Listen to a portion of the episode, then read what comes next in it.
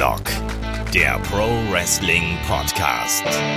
Hallo und herzlich willkommen zu Headlock, dem Pro Wrestling Podcast, Ausgabe 324. Heute mit der Special Review zu AEW's Fighter Fest Night One. Mein Name ist Olaf Bleich, ich bin euer Host. Bei mir da ist der Michael Shaggy Schwarz. Wunderschönen guten Morgen, Shaggy. Wunderschönen guten Morgen, lieber Olaf Bleich von Headlock. Ne? Ne? Ne? Ja, eigentlich, was? Ne? Ne? Ich habe gedacht, ich hole mal hier den Steve Douglas raus, ne?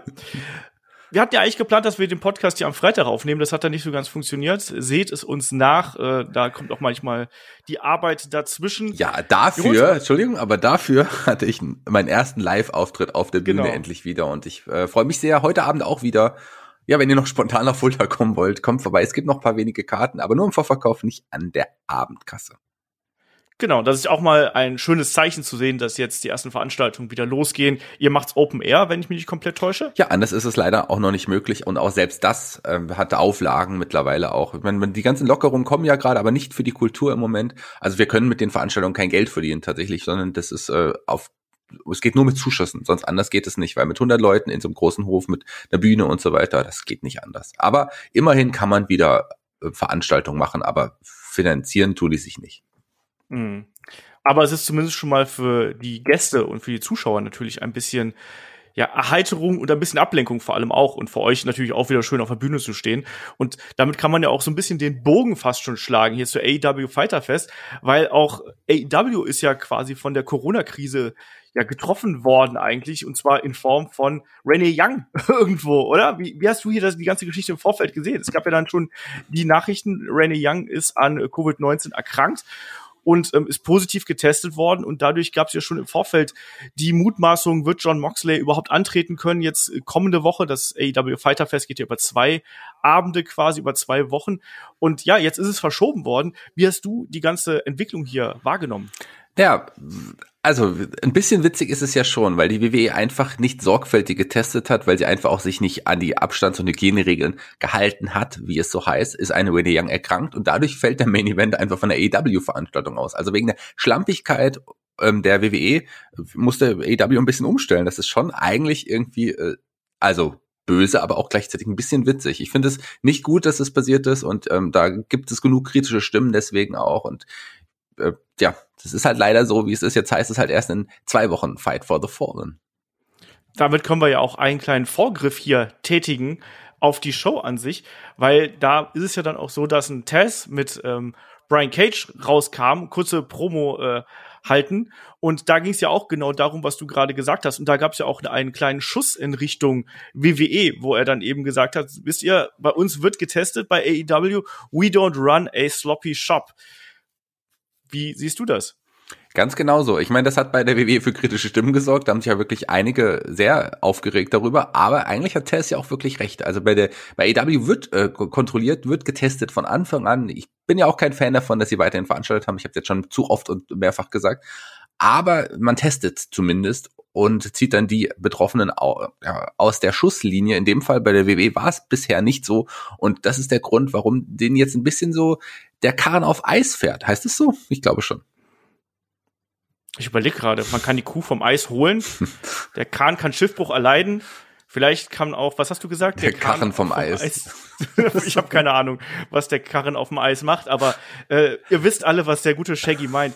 Auf jeden Fall das Match zwischen Moxley und äh, Brian Cage bekommen wir dann jetzt am 15. Juli, also noch nicht mal innerhalb dieses AEW Fighter Fest, sondern man hat jetzt wirklich diese zwei Wochen quasi sich Abstand genommen, mehr oder weniger für den John Moxley und hat ihn dann eben auf ein weiteres Special, was dann eben stattfindet, Fight for the Fallen, da den Kampf hin verlegt. Also auch sehr spannende Geschichte und man vermischt hier so ein bisschen Realität und Fiktion auch miteinander, weil natürlich dann Tess sagt, ja, hier, du bist zweimal getestet worden, John Moxley, und du bist zweimal negativ getestet worden und trotzdem bist du nicht hier. Also wenn du mich fragst, dann hast du einfach Angst vor Brian Cage. Also man vermischt das hier so ein bisschen und Brian Cage hat ja auch bei dieser Anspielung auf den Sloppy Shop, Sloppy Show, habe ich verstanden persönlich, ich habe aber gelesen, dass es Sloppy Shop sein soll, ähm, auch diese äh, Shooter-Geste gemacht irgendwie. Also das war schon eindeutig ein Schuss da in die Richtung. Und da gab es ja äh, auch noch andere, die wir da gesehen haben in der Show.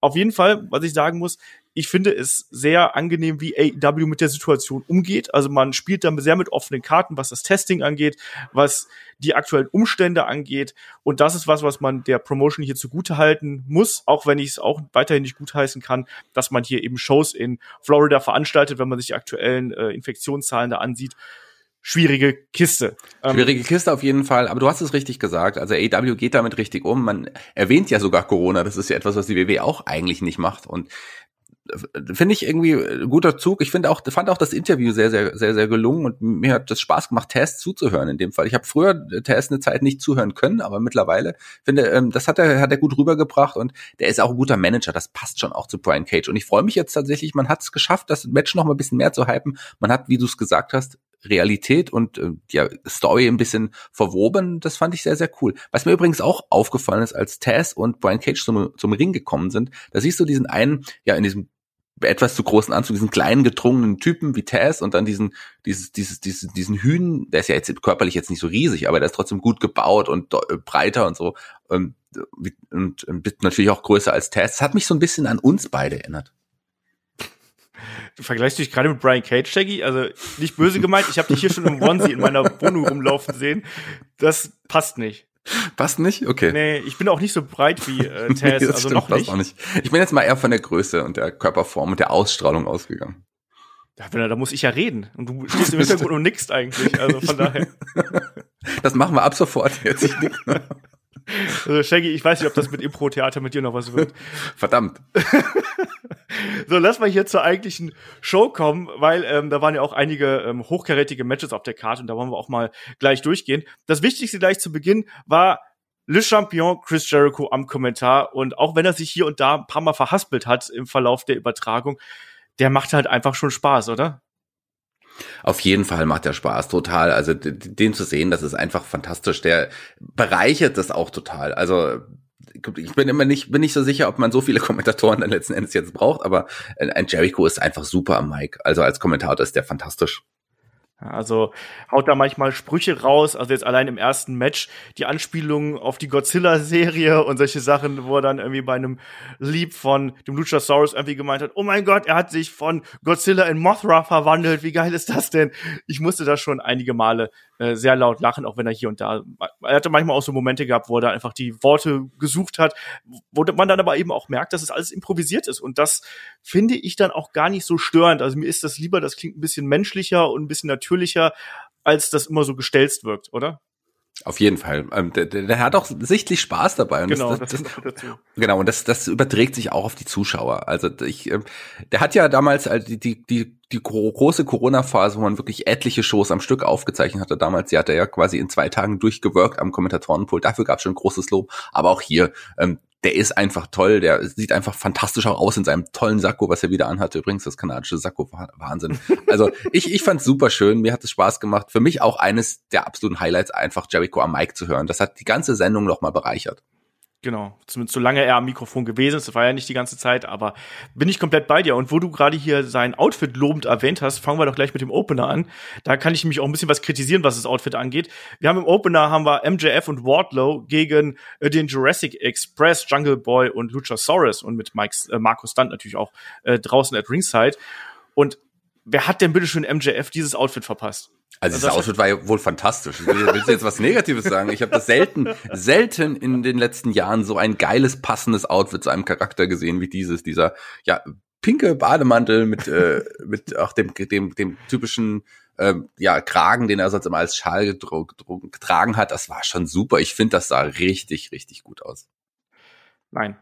Doch. da muss ich ganz Übrigens, klar sagen. Die, diesen großen, muskulösen, großgewachsenen Wardlow zusammen mit dem kleinen MGF zu sehen, das hat mich ein bisschen an uns erinnert. ja, dann trage ich dann den Onesie oder was? ganz genau. Auf jeden Fall MJF erstmal auch wieder mit einer hervorragenden Heal-Promo hier, wo er dann eben auch noch mal äh, auf die Geschichte von sich und Jungle Boy anspielt. Hier, ne, von wegen, ich habe dich hier, also ja, wir beide, du, du, hast wahrscheinlich gegen mich das beste Match deiner Karriere bestritten, hat auch noch mal gesagt, hier geh doch nach Hause zu und zähl das Geld von deinem Papa irgendwo. Also auch da wieder ein bisschen Shoot dabei. Und ja, das Match äh, der beiden Teams, MJF und Wardlow ja zum ersten Mal hier zusammen und Jurassic Express etabliertes Tag Team, das hat für mich auch wieder super funktioniert. Also ähm, MJF und äh, Luchasaurus beziehungsweise ähm, Jungle Boy, die haben eine tolle Chemie zusammen. Aber generell, so diese beiden Kombinationen sind sich ja relativ ähnlich. Du hast auf der einen Seite den, den kleinen, etwas agileren und dann eben das Powerhouse da im Hintergrund. Und wir haben zum Beispiel auch gesehen, dass Luchasaurus und Wardlow ja auch super miteinander funktionieren im Lumberjack-Match, äh, was wir da vor einigen Wochen gehabt haben. Wie hat dir der Kampf gefallen, Shaggy? Ja, tolle Kombo auf jeden Fall. Ich wollte noch mal ganz kurz sagen, als mal Luchasaurus und äh, Markus dann nebeneinander gesehen haben, mich ein bisschen, nein, Quatsch. Ähm, genug, genug für heute. Äh, ja, ich, ich, ich mag beide Kombos natürlich super gerne. Ich weiß nicht genau so, was ich mit von Wardlow halten würde, wenn er jetzt irgendwo im Singles-Bereich antreten würde. Und, aber in dieser Rolle als Bodyguard, als, als, als, ja, als Unterstützung für MJF finde ich den super und das passt auch richtig gut. Und der Jurassic Express alle drei, aber vor allem natürlich Luchasaurus und, und Jungle Boy, die passen auch irgendwie so gut zusammen. Das macht Spaß, die zusammen zu sehen. Und hier hat man wirklich, ja, ein perf perfektes Tag Team Match gehabt, weil man hatte wirklich den Großen und den Kleinen gegen den Großen und den Kleinen mit, alles mit einer riesen Vorgeschichte. Ich hatte mich sehr auf dieses Match gefreut und mir hat das Match auch total Spaß gemacht. Und ich muss sagen, dass mich hier zum ersten Mal Wardlow so richtig abgeholt hat. Ich finde, er hat die Rolle, die er gehabt hat, toll ähm, gespielt und dargestellt und er hat hier vor allem auch sehr, sehr viel von seiner Athletik zeigen können. Also egal, ob es dann irgendwie diesen Step-Up Hurricane Rana im späteren Verlauf gewesen ist, diese Swanton-Bomb und zugleich was mir da manchmal auch so ein bisschen abgeht, dir ja auch, wenn wir an Leute wie Donovan Jajakovic denken, er hat trotzdem immer wieder diese Big Man-Momente gehabt, also wo er dann sich mit einem ähm, Luchasaurus gegenübersteht und die beiden sich quasi Bomben um die Ohren hauen, auch dass er dann einfach mal äh, einen, äh, einen Jungle Boy hier am Kragen packt und quasi dann ja versucht, außerhalb des Ringes irgendwo über in, in die Barrikaden zu werfen und solche Geschichten beziehungsweise über die Barrikaden in die Stühle zu werfen. Ich finde, da hat man noch so den, den Mittelweg gefunden zwischen diesem spektakulären Big Man-Style, den wir heutzutage häufig haben, und dem klassischen Big Man-Style, wo eben in erster Linie die Kraft im äh, Vordergrund steht. Ähm, mein Problem ist nur, ich finde, das er, er erinnert mich sehr, sehr stark an Brian Cage. Das ist so mein größtes Problem. Ich finde, die beiden doppeln sich sehr stark. Ja, kann man, äh, ich würde die gerne auch mal zusammen sehen und dann, dann nochmal vergleichen. Aber ich, ich, sehe die Parallelen genauso, wie du das aussiehst. Aber ähm, der wirkt noch mal, also gut, jetzt dadurch, dass Brian Cage jetzt in der gleichen Show auch aufgetreten ist, sieht man es irgendwie noch mal, noch mal mehr, muss man sagen. Aber trotz allem hat er noch einen eigenen eigenen Charakter und ich weiß nicht, wie es wäre, wenn man die gegeneinander sehen würde, aber so an der Seite ist er halt auch noch der Sidekick von MJF. Das ist schon in Ordnung. Klar, äh, es ist ein moderner Big Man. Also ich finde das in Ordnung, wenn man das so darstellt, wenn man das wie bei, bei Dominik, Dominik Dijakovic, den du angesprochen hast, weil der wird ja, der kämpft wie ein, wie ein, wie ein Cruiserweight der kämpft nicht wie ein Big Man in der Regel, mit ein paar wenigen Aktionen. Ein, ein Wardlaw, wie du es gesagt hast, kämpft wie ein Big Man, aber zeigt halt auch wirklich diese modernen Big Man-Aktionen, die nicht so viele können, doch einige mehr als früher, aber trotz allem ist es ein super spektakulärer Stil und gerade Luchasaurus, der ist ja auch ähnlich, der hat ja auch einen ähnlichen Stil, der hat ja auch ein paar spektakuläre Moves, die auch hier äh, ja entscheidend waren. Also das ist super Zusammenstellung und ich mag Wardlaw mittlerweile noch mehr, als ich am Anfang gedacht habe. Ich wusste nicht genau, was kann man, kann man, was kann ich mit dem anfangen, aber der unterhält, also er hält wirklich und wie du es gesagt hast, macht Spaß, auch ihn zu sehen im Ring. Und hier hat er sich endlich mal wieder richtig toll präsentieren dürfen. Ja, und auch da die, äh, die Kraftdemonstrationen waren ja hier auch teilweise äh, gigantisch, um es mal so zu sagen. Auch dann, äh, wenn wir so ein bisschen ja, später rausgehen, ähm, in, zum, zur Endphase des Matches, da kam, kam dann eben auch die ähm, diese verrückten Aktionen. Also da gab es dann auch diesen Moment, wo sich wo sich alle vier gegenüberstanden und es gab Double the Clotheslines. Ähm, es gibt es gibt dann noch einen Canadian Destroyer hin, hinterher und ähm, ich finde, hier hat man doch durchaus geschafft, irgendwie so am Anfang so ein bisschen diese klassische ähm, Hot Tag Phase so ein bisschen gehabt und dann zum Ende hin eben die schnelle Phase, wo es dann eben komplett durcheinander geht. Und da hat ja dann auch einen, ähm, einen Markus Stunt eingegriffen. Und auch da gab es ja einen spannenden Moment irgendwie, wo Wardlow den noch über seinen Kopf hält und zeitgleich aber einfach mal äh, einen Jungle Boy einfach mal wegkickt von der Bühne, nur um dann eben Markus Stunt auf ihn zu werfen auch das war sehr beeindruckend. Und ich muss sagen, ich habe mich hier von diesem Match äh, wirklich hervorragend unterhalten gefühlt. Und das war für mich ein sehr, sehr guter Opener. Und jetzt die Frage, wie hat dir das, das Finish ähm, gefallen? Wir haben diese große Swanton-Bomb von Wardlow gesehen und man hat gedacht, da ist es vorbei, also One-Two. Und da hat ein MJF wieder den, den, äh, den Ring hier ausgepackt, ne, den Diamond, äh, wer ist das? Dynamite, Diamond Ring? Schon, schon vergessen. Naja, auf jeden Fall den. Ja, also ich glaube, so hieß der tatsächlich. ja, und dann gibt's ja äh, Misscommunication, wie man so schön sagt. Da wurde ja dann ein, äh, ein MJF ja quasi fast in den äh, guten Wortlaut hier reinge äh, reingeschubst. Er blockt erstmal noch ab und dann gibt's den nächsten Stoß äh, von, ähm, ich glaube, es war ähm, äh, Jungle Boy, der, der ihn dann da in, in Wardlow reinge, reingeschubst hat, aber es gab vor allem diese Anschuldigung von MJF Richtung Wardlow hier, kannst du überhaupt nichts richtig machen, Shaggy. Ist das schon das erste Kriseln hier in der, in der Gruppierung von MJF und Wardlow? Das war ja nicht das erste Mal, dass es hier, hier Missverständlichkeiten zwischen den beiden gab. Also man teast da etwas, aber ich, bei AW weiß man nicht, ob es wirklich irgendwann den, also gut, irgendwann wird es immer ein Break geben, immer, aber ich glaube nicht, dass es in der Art Zeit schon erfolgt. Es sei denn, man hat noch eine andere Idee für MJF, weil man will ja nicht Wardlow gegen MJF bringen. Das will auch keiner so sehen. Ich glaube einfach so ein, äh, glaube ich nicht, oder? Was glaubst du? Also ich glaube, man, man wird da auf jeden Fall mal, immer mal so ein paar Unstimmigkeiten einbauen einfach. Und hier war es ja auch, äh, um auch das Ende des Matches zu bringen. Ich glaube nicht, dass man die beiden relativ schnell trennen wird weil was, wenn man mit Wardlow im Singles-Bereich anfängt, da hat man wirklich einen Brian Cage, da hast du schon vollkommen recht. Also ich, das ich glaube, das, das ist das Problem, genau. Man, oder einige, die ähnliche Charaktere letzten Endes sind. Ich meine, wir sehen ja auch gleich nochmal Lance Archer. Ähm, Hallo, was ist das denn gegen Lance Archer? Nicht? Ich meine, das ist auch ein ähnlicher, ähnlicher Wrestling-Stil irgendwie. Gut, der sieht ein bisschen anders aus.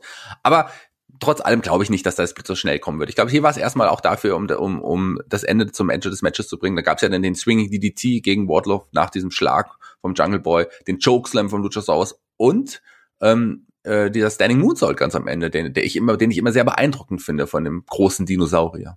Das stimmt, aber vor allem gab es davor auch noch diesen äh, ja, Sit-Up quasi von hm. Wardlow, der hier so fast so ein bisschen Undertaker-mäßig nach dem Chokeslam wieder aufgestanden ist.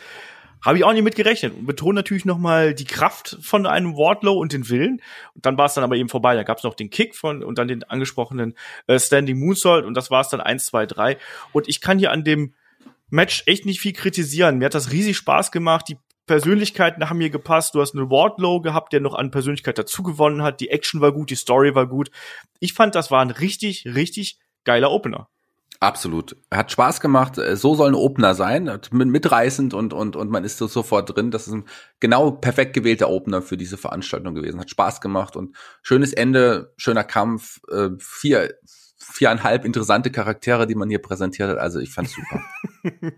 ich muss sagen, als, ähm, als Markus hier erstmals aufs Apron gesprungen ist und versucht hat reinzukommen, habe ich gedacht, es wäre ein Fan. Ich habe gedacht, das wäre so, weißt du, so wie man das ja mal manchmal sieht, dass irgendjemand so ein Bekloppter in den Ring will. Und ich habe da erstmal, ich habe das irgendwie in dem Moment gar nicht realisiert, dass der dabei gewesen ist. Ganz genau, so, weil ja auch so viele Fans im Publikum aktuell sind. Ich weiß auch nicht, was da irgendwie in meiner meinem Hirn für Verbindungen da gewesen sind. Ähm, passt vielleicht aber auch ganz gut zu dem, was danach kam, weil man hat hier gedacht, es gibt Musik, es gibt einen Counter, der runterzählt. Mensch, macht jetzt AEW auch einen Royal Rumble-Klon, wie es das ja in der Wrestling-Welt so oft gibt, aber macht was viel, viel Besseres, Shaggy. Kommende Woche die Puppy Battle Royale. Und zwar nicht mit Jerry Lawlers Puppies, sondern mit echten Puppies. Ähm, mit Hundewelpen. Ich habe diesen Vergleich mit Jerry Lawlers, Jerry Lawlers Puppies gar nicht, äh, gar nicht auf dem Schirm gehabt. Jetzt, wo du das sagst, wäre vielleicht auch äh, schön gewesen. Aber eine, eine Battle Royale mit Hundewelpen, also das kann man höchstens noch mit, mit, mit Katzenbabys äh, toppen. Also ich freue mich da wirklich, wirklich sehr drauf. Das ist ein Highlight. Vielleicht wird's das Match of the Year. Ähm, ich bin auf die Sternewertung dann gespannt. Ich freue mich. Ich find's cool. Ich finde die Idee irgendwie strange, aber äh, witzig. Ja, und auch das passt zu heutigen Zeiten. Da brauchen wir auch manchmal was, was einen einfach nur aufheitert, wo man sagt, oh, wie niedlich. Also ich habe das hier, den Event meiner Freundin geguckt, die hat irgendwie nebenbei noch irgendwie Sachen gemacht und das war das einzige Mal beim Event, wo sie aufgeschaut hat und äh, sofort darauf reagiert hat. Also die, äh, die Hundewelpen haben hier schon mal funktioniert. Mal schauen, ähm, wie, wie, ich weiß gar nicht genau, was ich mir darunter vorstellen soll, ehrlich gesagt, aber wird garantiert putzig. Ähm, weniger putzig war dann ein äh, kurzes, ja, äh, Intermezzo, nenne ich es mal, äh, Land Archer und der gute Joe Janella kloppen sich ähm, ja auf den Rängen mehr oder weniger. Äh, Sonny Kiss greift noch dazwischen ein. Glaubst du, wir kriegen da noch eine Stipulation? für kommende Woche? Glaubst du, dass, dass das riecht alles nach Street Fight oder sonst irgendwas? Na, das würde ja auch zu Joey Janella und auch zum Charakter Lance Archer passen. Ja, Kann ich mir schon vorstellen, dass das so so, so sein wird. Warum auch nicht? Ähm, finde ich, dass die beiden können so ein Match richtig gut abliefern und komischerweise freue ich mich auf dieses Match. Also auch mit dem kurzen Aufbau hat man irgendwie alles richtig gemacht. Sonny Kiss, den man ja auch gesehen hat, der schon putzig ist, wo du eben gerade gesagt hast, dieses war weniger putzig. Nee, den mag ich schon ganz gerne. Der ist ja auch quasi der Tag-Team-Partner mittlerweile von Joey Janella. Der hat eingegriffen bei Referees, äh, kam dazwischen und und haben ja den Brawl irgendwie unterbunden. Ich freue mich auf Lance Archer gegen Joey Janella. Das hätte ich vor einem halben Jahr auch nicht gedacht, dass ich das sagen werde. Ja, ja, also das passt auch irgendwie ganz gut zusammen und Joe Janella, das muss man ihm auch lassen. Er arbeitet anscheinend aktuell auch sehr stark an seinem Körper, das muss man auch mal sagen. Also er hat dann Fotos auf Twitter gepostet, wo er merklich abgespeckt hat und äh, da auch langsam sowas wie ein äh, eine eine Wrestler Muskulatur irgendwo zu sehen ist. Ich bin gespannt. Also er scheint da ja wirklich an sich zu arbeiten und vielleicht straft er uns ja da noch äh, alle Lügen. Kommen wir zum nächsten Match. Da haben wir den Kampf um die AEW Women's World Championship zwischen Hikaru Shida, der Championess, und Penelope Ford und zumindest noch begleitet hier von Kip Sabian, der aber nicht allzu lange hier äh, da geblieben ist, muss man sagen. Der ist ja schon vom Match eigentlich rausgeschickt worden von Referee Aubrey Edwards. Ja, aber wenn man jemand so früh rausgeschickt wird, heißt das, der wird am Ende sicherlich nochmal wiederkommen. Das ist, äh, das war zu dem Zeitpunkt schon klar. Anders als wenn jetzt länger im Match geblieben wäre. Aber egal. Ähm, äh, ich, ich, äh, also das Match war ja wirklich ein Übergangsmatch. Das haben wir ja auch, glaube ich, im Vorfeld auch schon gesagt. Das wird ein Übergangsgegnerin mit Penelope Ford. Aber die hat sich wirklich in den letzten Wochen und Monaten richtig gemacht. Äh, und die hat im Ring auch einiges drauf. Das hätte ich am Anfang auch gar nicht so gedacht. Ich hatte mich auf dieses Match auch ein bisschen gefreut, weil ich Hikaru Shida natürlich total mag. Eine der besten weiblichen Wrestlerinnen überhaupt ähm, in der aktuellen Zeit. Die würdiger Champion für AEW. Und Penelope Ford, die hat man gut aufgebaut. Die hat man als würdige Gegnerin aufgebaut in den letzten Wochen. Ich finde, das kann man so machen. Und auch das Match äh, hat mich wirklich unterhalten. Also das, äh, das hätte ich wirklich auch, und da hat mich wieder AEW ein weiteres Mal überrascht, vor einiger Zeit auch nicht gedacht, dass ich unbedingt mich auf ein Match mit Penelope Ford freue und äh, die mich auch, die es auch noch schafft, wirklich ein relativ gutes Match abzuliefern. Das stimmt, bin ich bei dir. Also für mich hatte das Match so ein bisschen Höhen und Tiefen gehabt. Mich hat das anfangs, es ging ja relativ schnell los und da habe ich mir gedacht, Mensch, wird das hier so ein Sprint irgendwie über fünf, sechs Minuten und die beiden geben einfach Vollgas, damit sie quasi all ihre großen Aktionen irgendwie ins Ziel bringen. Ging relativ schnell los und danach gab es ja so eine etwas ruhigere Phase, wo dann auch eine ähm, Penelope Ford, ich muss immer aufpassen, dass ich nicht Penelope Cruz sage, das äh, hat sich irgendwie so in meinem Kopf festgesetzt. Auf jeden Fall, wo dann eine Penelope Ford hier immer wieder so Heal-Aktionen gezeigt hat, also wo sie dann auch mal mal auf die Haare gestiegen ist, gewirkt hat und all solche Geschichten. Ähm, das, das tut sicherlich dem Charakter gut. Für mich hat das aber in diesem Match so eine kleine Downphase bei mir hervorgerufen, wo ich dann so gemerkt habe, so okay, jetzt verliert mich langsam, es verliert mich langsam.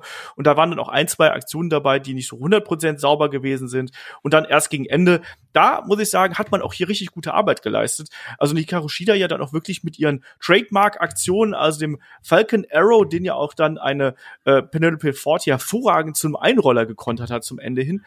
Und dann auch, äh, wo dann eine Hikaru Shida nochmal mit einem Dropkick vom Seil kommen wollte und eine Penelope Ford hier in den Matrix-Move, in die Matrix-Brücke gegangen ist, um den auszuweichen, um dann ihren Stunner anzusetzen. Da waren ein paar kreative Spots dabei, die die Athletik und die Charaktere beider Wrestlerinnen hier sehr, sehr gut hervorgebracht haben. Und auch Jericho, muss ich mal sagen, hat hier sehr viel dafür getan, dass gerade eine Penelope Ford äh, davon profitiert hat. Der betont hat, ja, hier, die Aktion kann ich noch nicht, äh, das ist ja toll. Und auch äh, das Heelwork hat, hat er irgendwie gelobt und zugleich dann eben auch eine Hikaru Shida immer wieder ja auch auch gelobt und auch eben betont, dass sie eben eine tolle Wrestlerin ist und dass sie das Aushängeschild von der Damendivision ist. Da hat man hier schon einiges für getan und ich fand das auch ein äh, überraschend starkes Match. Ich habe das nicht erwartet. Es war für mich jetzt kein perfektes Damenmatch oder so, aber mit Sicherheit ein Standout-Match für Penelope Ford. Oder wie siehst du das? Absolut. Du hast im Grunde alles gesagt. Ja, habe also, ich noch nicht. nee, hast du noch nicht. Wir haben das Ende noch nicht erwähnt. Genau. Ähm, ich meine aber was äh, zu Penelope Ford. Ich finde, finde wirklich, dass sie hier eine prima Leistung abgeliefert hat. Und man hat ja oft über die Damendivision bei EW geschimpft. Eine, eine Ford, auch du kannst gerne Penelope Cruz sagen. Ich höre ihren Namen unglaublich gerne. Ähm, da selbst äh, Penelope Ford, die hat, die war ja schon länger Teil der, der Damendivision, aber die hatte ich nie so auf dem Schirm. Ich glaube, dir geht's da auch ähnlich. Aber das war wirklich eine Standout-Performance. Die Zeit kann einiges, äh, mit der kann man in Zukunft auch rechnen. Die kann man auch wieder groß aufbauen. Also die finde ich super, auch gerade im Zusammenspiel mit Kip Sabian. Das, das funktioniert auch richtig gut. Und diese Brücke, die du angesprochen hast, die hat man dann ja noch mal in der Zeitlupe gesehen, aus einer anderen Kameraperspektive. Da sah die noch viel krasser aus. Also ich fand, das sah schon geil aus, aber in dieser anderen Perspektive noch mal geiler. Coole Aktion, innovative Aktion, habe ich so auch vielleicht schon mal gesehen, aber ich kann mich jetzt gerade nicht erinnern, weil so oft sieht man sowas nicht. Sah richtig toll aus und das hat auch richtig Spaß gemacht. Ähm, du kannst jetzt zur Schlussphase kommen, denn wie wir am Anfang gesagt haben, Kip Sabian, der kam natürlich wieder zurück zum Ring. Genau, hier gerade mal ganz kleine äh, Geschichte von mir wegen der Matrix-Brücke da. Ich fand das Timing war hier unfassbar gut, weil das war auch nicht so, dass sie da äh, zu früh in die Brücke gegangen wäre oder zu spät, sondern das war wirklich der perfekte Moment und dadurch wirkte die auch so gut, weil so eine Aktion, wir haben das ja auch früher, ich glaube Chris Stratus hat so das auch hin und wieder mal gezeigt und andere Wrestlerinnen eben auch. Ähm, das kann richtig geil aussehen, aber es kann eben auch richtig schwierig aussehen, wenn es eben äh, nicht richtig vom Timing ist. Und hier hat das hervorragend äh, geklappt. Und naja, da gab es dann auf jeden Fall äh, diese Geschichte, wo dann, äh, also nach dieser Aktion quasi, nach dem Two-Count, nach dem Stunner, ist dann eine Penelope Ford nach draußen gegangen und wollte sich den Gürtel schnappen, den weiterhin viel zu kleinen Damengürtel von AEW. Der, der ist einfach zu klein, oder? Es tut mir leid. Ähm, und äh, hat dadurch natürlich die Aufmerksamkeit des Ringrichters auf sich gezogen. Kip Sabian kommt äh, mit dem Kendo-Stick zum Ring gerannt, äh, will anscheinend hier eine Hikaru Shida attackieren, die kickt ihn aber und wie hoch wirft denn bitte schön Kip Sabian diesen Kendo-Stick in dem Moment? Das, das war, das war für mich ein bisschen too much, muss ich ja. sagen. Also das war nicht so gut. Das wollte ich auch ansprechen. Also der, der, der versuchte Schlag und dann der Schlag von Shida äh, schickt dann äh, den, den, den Kendo, das Kendo-Schwert, den Kendo-Stick, ja, weiß ich nicht, zehn Meter nach oben in die Luft. Also das war schon ein bisschen übertrieben. Aber vielleicht hat Kip Sabian gedacht, so kann Shida den auch besser fangen. Keine Ahnung, sah schon, äh, es war too much auf jeden Fall. Aber äh, trotzdem ganz witzig, äh, Schlag, also ich finde erstmal krass, dass dann Kip Sabian, dass man auch in der Holding Kip Sabian mit dem Kendo-Schwert eine Frau schlagen lässt, aber okay, finde ich eigentlich, kann man machen hat's ja nicht getroffen und äh, dafür bekam er den Candlestick ab. Ja, und das war relativ schnell dann mit dem Running Knee, war dann ist auch dann zu Ende. Was ich überraschend fand, war hier, dass eine Penelope Ford ja auch nach dieser fehlgeschlagenen Attacke von ihrem äh, Buddy, von ihrem Freund hier, ähm, noch Aktionen ins Ziel gebracht hat. Es war ja nicht so, als ob dann da Hikaru Shida sofort den Sack hier zugemacht hätte, nach dem Motto, ja, jetzt, das, das hat nicht funktioniert, dein fieser Trick, deswegen kann ich dich jetzt hier abfertigen, sondern sie hatte durchaus dann noch ähm, Attacken ins Ziel gebracht, den Stunner und dann eben den Moonsault noch zu Ende hin versucht und der ging dann daneben und im Anschluss, ja, gab's dann eben die Running Knees erstmal ähm, und dann den Falcon Arrow, dann ist sie nochmal aus dem Falcon Arrow ausgekickt das muss man auch mal sagen. Also sie ist hier aus zweimal, zweimal den, den vermeintlichen Finisher von die Karushida hier kassiert und ist ausgekickt, nur um dann quasi in kürzester Zeit nach dem dritten Knie quasi die, die Segel zu streichen und dann hier ausgezählt zu werden. Und das zeigt auch erstmal, ja, wie stark hier eine Penelope Ford wirklich dargestellt werden soll, ne? Weil das, das war schon viel, was sie hier gefressen hat. Und das war schon eine beeindruckende Leistung. Und man kann jetzt sagen, das war ein bisschen Overbooking oder das war vielleicht ein bisschen viel zum Ende hin. Aber ich glaube, so eine Präsentation braucht dann auch eine Penelope Ford, einfach damit sie ernst genommen wird. Weil, wie ich schon gesagt habe, für mich war sie auch lange Zeit eher ein Valet. Und jetzt plötzlich ist sie hier wirklich jemand, wo ich sage, ja, da habe ich Bock drauf zu sehen, wie die sich weiterentwickelt. Absolut. Also ganz genauso habe ich es ja auch gesagt. Penelope Ford ist jetzt eine meiner heimlichen Lieblinge. Bin gespannt, wie es da weitergeht. Und ich glaube, die wird irgendwann auch mal Damen-Champion. Die wird noch ein bisschen an sich arbeiten. Ähm, die hat einen coolen Look, die hat eine coole Optik, die ist im Ring richtig gut. Also von der werden wir sicherlich noch einige sehen. Vielleicht wird sie ja ein größerer Star als ihr Verlobter. Das halte ich noch nicht mal für so unwahrscheinlich. Ich bin, also ich Kip Sabian ist ein guter Wrestler, aber ich finde ihn eben auch ein bisschen generisch. Mal so ganz böse formuliert. Aber schauen wir mal, wie sich das weiterentwickelt. Also sie auf jeden Fall hier äh, mit wirklich einer Standout-Performance und Hikaru Shida weiterhin äh, Damen-Champion. Kommen wir dann zum nächsten Match, beziehungsweise vorher gab es noch einen kurzen Trailer, wo Taz äh, die ähm, den Paradigm-Shift von John Moxley ein bisschen äh, analysiert hat, so äh, pseudo-sportwissenschaftlich, ne, weil der kann ja nicht funktionieren, weil der Nacken von Brian Cage ist einfach zu dick. So, ist das halt.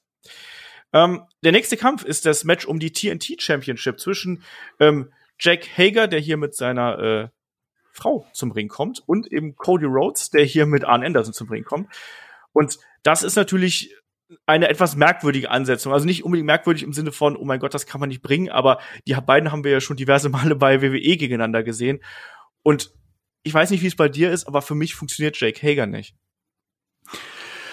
Ach, der funktioniert schon, aber der hat diesmal nicht funktioniert, würde ich auch fast so ein bisschen irgendwie so sagen. Ich weiß es nicht. Ich fand zum einen, klar, mit Jack Hagers Frau würde ich auch zum Ring kommen, aber äh, weiß nicht, warum er die jetzt plötzlich eingebaut hat. Also so aus dem Licht. Sie hat man ja schon mal im Publikum stehen gesehen, jetzt hat er sie zum Ring gebracht. Man hat ja auch noch die Kinder gegrüßt, irgendwann die beiden zusammen. Ja. Ähm, aber was ich hier, was besonders gar nicht funktioniert, ist, ist das Outfit von Jack Hager. Das sah aus, als hätte er so eine 90er Jahre Radlerhose angezogen in Blau. Also und auch so am, der Körper hat auch ein bisschen, gut, was, was, was beschwere ich mich wegen Körper? Äh, gut, ich bin jetzt auch nicht der durchtrainierteste, ja gut. So schlimm ist es auch nicht. im Radlerhose im Ring. Ganz genau. Da hat er ein bisschen auf jeden Fall nachgelassen und so. Ich, ich mag sein, ich mag seinen Look ja normalerweise ganz gern. Die Frisur ist irgendwie ganz cool, aber ansonsten ähm, hat er, müsste er wieder ein bisschen mehr an sich arbeiten, glaube ich. Und hier hat, ich fand, das Match hat für mich auch nicht so richtig funktioniert, muss ich sagen. Ich weiß nicht, wie es für dich ist. Nee, ähm, das ist ja quasi das Oldschool-Match hier in der ganzen Geschichte gewesen, äh, auf der ganzen Card gewesen, wo zwei, ich nenne es jetzt mal Heavyweights gegeneinander antreten. Ähm, Jack Hager ja auf jeden Fall ein Heavyweight, Cody Rhodes wahrscheinlich so kurz davor oder ein bisschen drüber. Ähm, aber zumindest zwei der größeren Athleten, die wir hier haben. Ich weiß momentan nicht, was mir ein Jack Hager vermitteln soll. Ähm, er, auf der einen Seite soll er ja dieser knallharte MMA-Kämpfer sein, das wird ja auch porträtiert, dann soll er wiederum auch ein Bodyguard sein und jetzt soll er hier auf einmal auch mit seiner heißen Frau und den Kindern und so. Weiß ich nicht. Und, und ich muss auch sagen, dass mich das sehr rausgebracht hat, dass ich nicht genau weiß, was ein Jack Hager mir eigentlich, Jake Hager, mir hier darstellen soll. Ähm, und ich finde, das war durchaus ein legitim und solide geführtes Wrestling-Match mit vielen Kontern, mit Cody, der am Anfang die Beine bearbeitet und einem Jake Hager, der eben natürlich das, das Biest hier und das, äh, ja, die, den Kraftvorteil irgendwie hat und das auch immer wieder ausnutzt, vielleicht auch der bessere Ringer ist. Das war schon wrestlerisch war das alles okay, aber bei mir ist der Funke nicht übergesprungen und da hat es auch ein Cody eben nicht geschafft, hier irgendwo so diese Ringpsychologie und diese Intensität irgendwo mit reinzubringen, die es hier gebraucht hätte. Also ich sag's dir ehrlich, ich fand diesen Kampf leider recht langweilig was auch an der Personenkonstellation liegt. Und da kommen wir vielleicht auch so ein bisschen zum, zum Finish springen. Also zum einen, äh, wir haben ja hier auch nochmal gesehen, dass, dass äh, die Frau von Jake Hager auch diverse Male eingegriffen hat. Wir haben dann äh, zu späteren Verlauf auch gesehen, dass ein Jake Hager einen Arn Anderson attackiert hat. Braucht man das? Nee, braucht man so nicht. Äh, äh, ich fand auch, also ich habe es auch teilweise, die Frau, klar, die hat ein paar Mal Eingriffen an Anderson, hat sich ein paar Mal so entscheidend auch so dazwischen gestellt und für Ablenkung gesorgt. Ähm, das war aber was im Ring passiert ist, ist auch irgendwie so ein bisschen an mir vorbeigelaufen. Das habe ich auch so nicht verstanden. Dann kam am Ende ja zwischen der Schlussphase auch nochmal ein Dustin. Ähm, ich fand auch den damals das Match Dustin gegen Jack Hager fand ich deutlich interessanter und besser als jetzt äh, Cody gegen gegen Jack Hager. Ich glaube, dir geht's da auch so ähnlich. Ähm, ich weiß nicht, was, also ich hab, weiß, warum man die beiden so auf die, auf die Karte gesetzt hat, aber letzten Endes war das eigentlich somit das eines der Lowlights äh, der, der der heutigen Show, muss ich sagen, irgendwie so ein bisschen. Bis auf der der der, der bis auf der, der der Aktion, die nach dem Match erfolgte. Das ist halt eben die Frage. Also es wird heiß diskutiert, wie hier das das Finish ähm, aus gefallen ist, weil das war ja durchaus eine Geschichte, da hat man eigentlich ja fast gedacht, dass Jake Hager hier drauf und dran ist, einen Cody Rhodes zu besiegen. Also er hat ja zuvor mit dem äh, Ankle Lock diverse Male großen äh, Schaden angerichtet, wo dann auch ein Cody kurz vorm Austappen gewesen ist. Ähm, wir haben, wir haben äh, dann die Eingriffe gesehen, wir haben das angesprochene Dustin Rhodes gesehen, der dann ankam. Ähm, Jake Hager zeigt dann eben den Uranagi, ne, den äh, abgewandelten Rock Bottom, um es mal so auszudrücken. Ähm, und dann aus dem, aus der Aktion direkt heraus den Triangle Choke, also quasi dann ähm, ein, ein, ein Würgegriff am Hals. Und ein, äh, Cody rollt hier einmal durch und es gibt den Pin äh, eins, zwei, drei und äh, anscheinend ähm, also quasi Cody hat hier hat hier im bewusstlosen Zustand einen ähm, einen Jake Hager ja noch gepinnt und Jake Hager hat aber gedacht gedacht Cody hätte hier ausgetappt obwohl die Musik von Cody Rhodes lief. Das fand ja, ich sehr verwirrend. Ja gut, aber Jack Hager hat jetzt auch nicht so die, die spannende Musik, die so einprägsam ist. Wahrscheinlich kennt er seine Musik selber nicht und hat sich trotzdem gefreut. Kann man mal machen. Ähm, ja, am Ende, das, was ich aber, was ich wirklich spannend fand, war, ähm, dass äh, Jack Hager sich ja dann erstmal, als er es dann kapiert hat, äh, sich total aufgeregt hat, den, den Referee erstmal angegangen ist und dann sogar den Referee niedergeschlagen hat. Das ist ja etwas, was man bei EW so normalerweise nicht sieht. Und sofort waren äh, andere Referees da und das fand ich, war schon ein kleiner Schockmoment. So wirkte das auch. Ich finde, das hat man gut gemacht. Ja, ähm, es passt zur Charakterentwicklung natürlich von dem Jake Hager, der ja auch immer wieder so man weiß ja noch nicht genau so, wo, wo will er hingehen, aber er ist offensichtlich jemand, bei dem die Zündkerze relativ kurz ist und der dann relativ schnell auch mal snappt. Das finde ich wiederum ganz spannend. Also die Sache finde ich hier in Ordnung. Das Finish fand ich ein bisschen problematisch, kann man aber so machen. Man schützt natürlich auf der einen Seite da einen Jake Hager, lässt noch Luft nach oben, vielleicht auch für ein zweites, etwas intensiveres Aufeinandertreffen der beiden. Und Cody Rhodes behält erstmal den Titel, was, wie ich finde, die richtige Entscheidung ist. Dieser Schlag gegen den Referee, mal schauen, was draus wird, ne? Das ist äh, natürlich jetzt so eine Frage.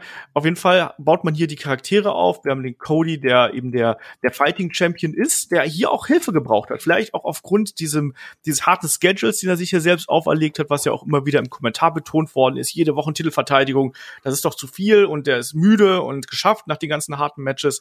Und in Jack Hager, der hier eben auch so einen kleinen Schritt wieder in eine andere Richtung macht.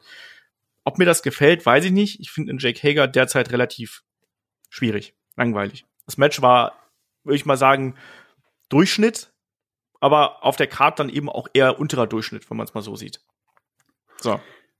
Ja, viel mehr kann ich nicht dazu sagen. Außer was ich, was danach kam, nämlich äh, das Video von Darby Allen, das hat mir sehr, sehr viel Spaß gemacht. Darby Allen, interessanter Charakter, der immer interessanter wird. Wenn er nicht gerade seine Freunde anzündet. Okay, kann man mal machen, sowas. Aber äh, also das ist wirklich ein, ein neuer, innovativer Charakter, der auch gerade die jüngeren Leute so ein bisschen anspricht. Gut, man hatte auch in, in den letzten Wochen auch mal ein Video noch Tony Hawk noch dabei gehabt, den hat man ja Stimmt. auch gesehen. Und das ist ja auch, das ist ja auch auch eine, ja, die Skateboard-Legende schlechthin. Also da macht man vieles richtig. Der Charakter bekommt nochmal eine neue Facette. Man, diesen, diesen mysteriösen Typen, der ja keine Rücksicht auf sich selber nimmt, ähm, nimmt dieser der der Skateboard-Anteil auch immer noch mal mehr zu. Also ich finde es cool und ähm, ich freue mich, wie, in welche Richtung man mit Darby Allen weitergehen. Bin ganz gespannt. Ja, ähm, auf jeden Fall auch jemand, mit dem in Zukunft zu rechnen ist. Das ist ja ein offenes Geheimnis eigentlich. Zurück in der Show haben wir dann hier äh, jemand anders, der sich zeigt, der einen Stuhl mit rausbringt, damit aber auch niemand einschlägt, sondern sich einfach nur hinsetzt. Es ist natürlich Orange Cassidy, der sich hier zum Kommentar setzt, aber nicht selber kommentiert, sondern sich einfach nur äh, zu dem Kommentatorenteam neben Excalibur gesellt und Chris Jericho, sorry, Chris Jericho geht hier ab wie Schmidts Katze und das war schon sehr witzig wieder. Ja, super. Also Orange Cassidy, eh einer meiner Lieblinge und äh, die die Geschichte, die man mit Jericho aufgebaut hat, die ist fantastisch, die ist fantastisch, die macht Spaß, die sorgt ja auch für richtig viele Klicks bei YouTube, diese ganzen Videoschnipsel der beiden. Also Orange Cassidy, wer hätte das gedacht, dass aus dem wirklich so, also ich mochte den ja sehr, aber das ist ja schon mehr ein ich weiß nicht, ob man sagen darf, ein Comedy-Charakter, so, aber so, aber trotz allem ist es auch ein ernster Wrestler irgendwie mittlerweile geworden, der dessen Matches auch Spaß machen und klar, denkt man, Jericho, der ist ganz klar im Vorteil auf der, bei dem Match nächste Woche, dass man hiermit auch nochmal aufgebaut hat. Aber ich hoffe auch und erwarte tatsächlich eine ganz kleine oder vielleicht dann doch große Überraschung. Ja, ich freue mich auf dieses Match extrem. Also ich bin da emotional komplett invested. Also das haben sie geschafft. Ich, der ja eigentlich eher kritisch solchen Charakteren wie einem Orange Cassidy gegenüber äh, bin, mich haben sie da reingeholt. Ich mag das irgendwie unheimlich gern, was eben auch an dem Zusammenspiel der, der beiden liegt. Äh, wir kommen ja gleich noch drauf zu sprechen, aber auch diese Konfrontation der beiden ist halt super gewesen ähm, im Verlauf des, äh, des kommenden, des nächsten Matches. Und ähm, hier war es ja dann auch so zum Beispiel ein schönes Detail, dass ein Orange Cassidy auch das T-Shirt getragen hat ähm, von dem Brawl der beiden, wo ja dann auch noch das Blut, die Blutspuren auch noch drauf gewesen sind. Finde ich schön, finde ich richtig gut und äh, damit können wir dann auch zum nächsten Match überleiten. Da haben wir das Tag Team Match zwischen Santana und Ortiz auf der einen Seite und Private Party und Matt Hardy auf der anderen Seite. Was hältst du eigentlich von dieser Kombination Private Party und Matt Hardy? Ich muss aufpassen, dass ich mich da nicht verspreche. Matt Hardy so ein bisschen hier der Michael Pierce Hayes für Private Party, wie, wie der es damals gewesen ist für die Hardys? Ähm, ja, äh, wie heißt es? Hardy Party oder so? so, so haben sie. Ähm, ja, so ein bisschen, äh, kann man so sagen. Ein lustiger Vergleich, gut, der war jetzt auch nicht so lange dann an deren Seite, hat ihn aber die Baggy Pants damals gebracht, die jetzt ein Matt Hardy in dem Charakter auch noch trägt, von daher auch da wieder eine Parallele. Hm, man hat Matt Hardy ja an die Seite der Private Party so ein bisschen gestellt, auch weil jetzt ein ähm, ein Sammy Guevara erstmal eine Zeit äh, hier nicht zu sehen ist, mit dem man ja eine Geschichte aufgebaut hat mit, mit Hardy. Also ich weiß nicht genau, ob das passt, aber äh, zumindest äh, macht es Private Party vielleicht so ein bisschen interessanter. Vielleicht ist das das Einzige, weil mit Private Party, äh, die sind ein cooles Team, die kommen bei den Jungen gut an, die sind aber auch noch jung und wir haben es schon oft, oft gesagt, die sind auch noch relativ grün und vielleicht tut denen so ein erfahrener Mann an der Seite ganz gut. Aber ich bin nicht der größte Fan der Private Party, wohingegen Santana und Ortiz äh, absolut eines meiner Lieblingsteams sind. Mhm. Ich glaube auch, dass Private Party hier in erster Linie ähm, davon profitieren können, dass Matt Hardy dabei ist. Auch wenn das optisch natürlich überhaupt nicht passt. Aber das ist ja auch irgendwo relativ egal. Also dieser, dieser Vergleich, den ziehe ich jetzt auch nicht von ungefähr, weil den hat Matt Hardy übrigens letztens getwittert. Genauso. Also hat dann quasi zwei Fotos, ähm, also ein aktuelles Foto und dann eben eins aus der Vergangenheit gepostet, um da diesen Vergleich zu ziehen. Deswegen kommt er nicht ganz von ungefähr. Aber ich glaube auch, dass Private Party hier von dem Matt Hardy viel lernen können und er wird sich wahrscheinlich auch mit denen Backstage nochmal hingesetzt haben, so Leute hier, wir machen das so und so und so und das sind die Ideen hinter dem Match und daran könnte er arbeiten und man setzt offensichtlich hier auf Private Party und so ein Mentor, wie es dann eben ein Matt Hardy sein kann, auch mit den Charaktermöglichkeiten, die der mitbringt. Ich denke, das kann spannend werden und das kann auf jeden Fall einem jungen Team wie Private Party ja weiterhelfen. Du hast gesagt, Santana und Ortiz, die brauchen das nicht, die sind top. Und hier war es ja dann auch so, dass die beiden sich eigentlich ja, also Santana und Ortiz bis auf äh, ja kurze Strohfeuer eigentlich von Private Party sehr dominant gezeigt haben. Oder ich hatte gerade in der äh, so in der Mitte und der Schlussphase das Gefühl, dass eigentlich Private Party ja von links nach rechts geprügelt werden. Davor natürlich gab es die spektakulären Dives und so weiter und so fort. Da haben wir alles gesehen. Aber ähm, hier war es ja wirklich so, dass dann für mich zumindest äh, Santana und Ortiz sehr, sehr überlegen gewesen sind, oder? Ja, ja, äh, klar, man hat da auch, hat ja gezeigt, die sind eigentlich so das, das Team, was ein bisschen mehr Erfahrung hat, das Team, was, was eigentlich auch dominieren muss in dem, in dem Match und so hat man dann auch diese Matchführung gehabt. Letzten Endes war ich sogar vom Ergebnis überrascht, aber gut, mit dem, was danach noch, was wir danach noch erfahren haben, was noch passieren wird, in der nächsten Woche, eigentlich auch ein logisches Ergebnis in dem Fall. Also kann man so machen, finde ich eigentlich okay, aber ich verstehe nicht, warum Santana Ortiz, die am Anfang relativ dominant waren, als sie, als sie neues Tag-Team da waren, doch relativ häufig verlieren müssen im Moment ja, offenbar liegt da nicht so der Fokus derzeit drauf. Also man kann natürlich auch hier wieder die relativ schnell irgendwie nach oben bringen, um da quasi ins Titelgeschehen ein bisschen oder im Titelgeschehen ein bisschen Varianz äh, reinzubringen, weil die nimmt man einfach sofort ernst. Die brauchen halt eben ähm, keinen großen Aufbau mehr, sondern wenn die zwei, drei Matches gewonnen haben, dann kann man die da auch problemlos irgendwie in, in die größeren Fäden mit, mit reinstecken. Ähm, aber sehe ich ganz ehrlich, dass die hier eben gerade so ein bisschen eher Aufbaupartner für die, für die anderen Teams sind. Muss man mal sehen, wie sich das äh, weiterentwickelt. Auch was, was mich hier überrascht hat, war die, waren die ähm, Aktionen, die auch hier teilweise eine Private Party weggesteckt haben. Die ganzen Finishing Moves, die ähm, äh, wir haben eine Powerbomb vom Top Rope gesehen, die Cannonballs und die ganzen Special äh, Tag Team Manöver hier von äh, von, von äh, Santana und Ortiz, haben sie alle weggesteckt. Und dann zum Ende hin ähm, war es ja auch äh, eigentlich ähnliches Muster, wie wir es bei dem Damenmatch gesehen haben. Da wollten dann eben Santana und Ortiz hier ein bisschen betrügen, wollten die wie nennt man das denn? Diese gefüllte Socke. So nennt man das tatsächlich. Wollten sie verwenden. Und äh, das ist ja dann nach hinten losgegangen, Shaggy. Das ist nach hinten losgegangen. Ähm, ja, Matt Hardy äh, hat dann auch nochmal eingegriffen, hat sich die, die, ja, die Socke geschnappt so, sagt man das so? Sie ja. die Socke geschnappt, klingt aber auch komisch. Ähm, und äh, ja, und so konnte die Socke dann quasi in dem Fall so nicht eingesetzt werden, wie geplant von Santana Ortiz. Hat man eigentlich, was ich dich eigentlich fragen wollte, den Namen, welchen die Proud and Powerful, hat man den die fallen lassen? Anscheinend, sie werden zumindest äh, nicht mehr nicht mehr so angekündigt. Ne? Das fällt ja noch im äh, Entrance-Team fällt das ja noch, aber anscheinend ja. hat man das erstmal so als den großen Ringnamen hat man das erstmal abgelegt. Bei Twitter heißt glaub heißen sie glaube ich noch so.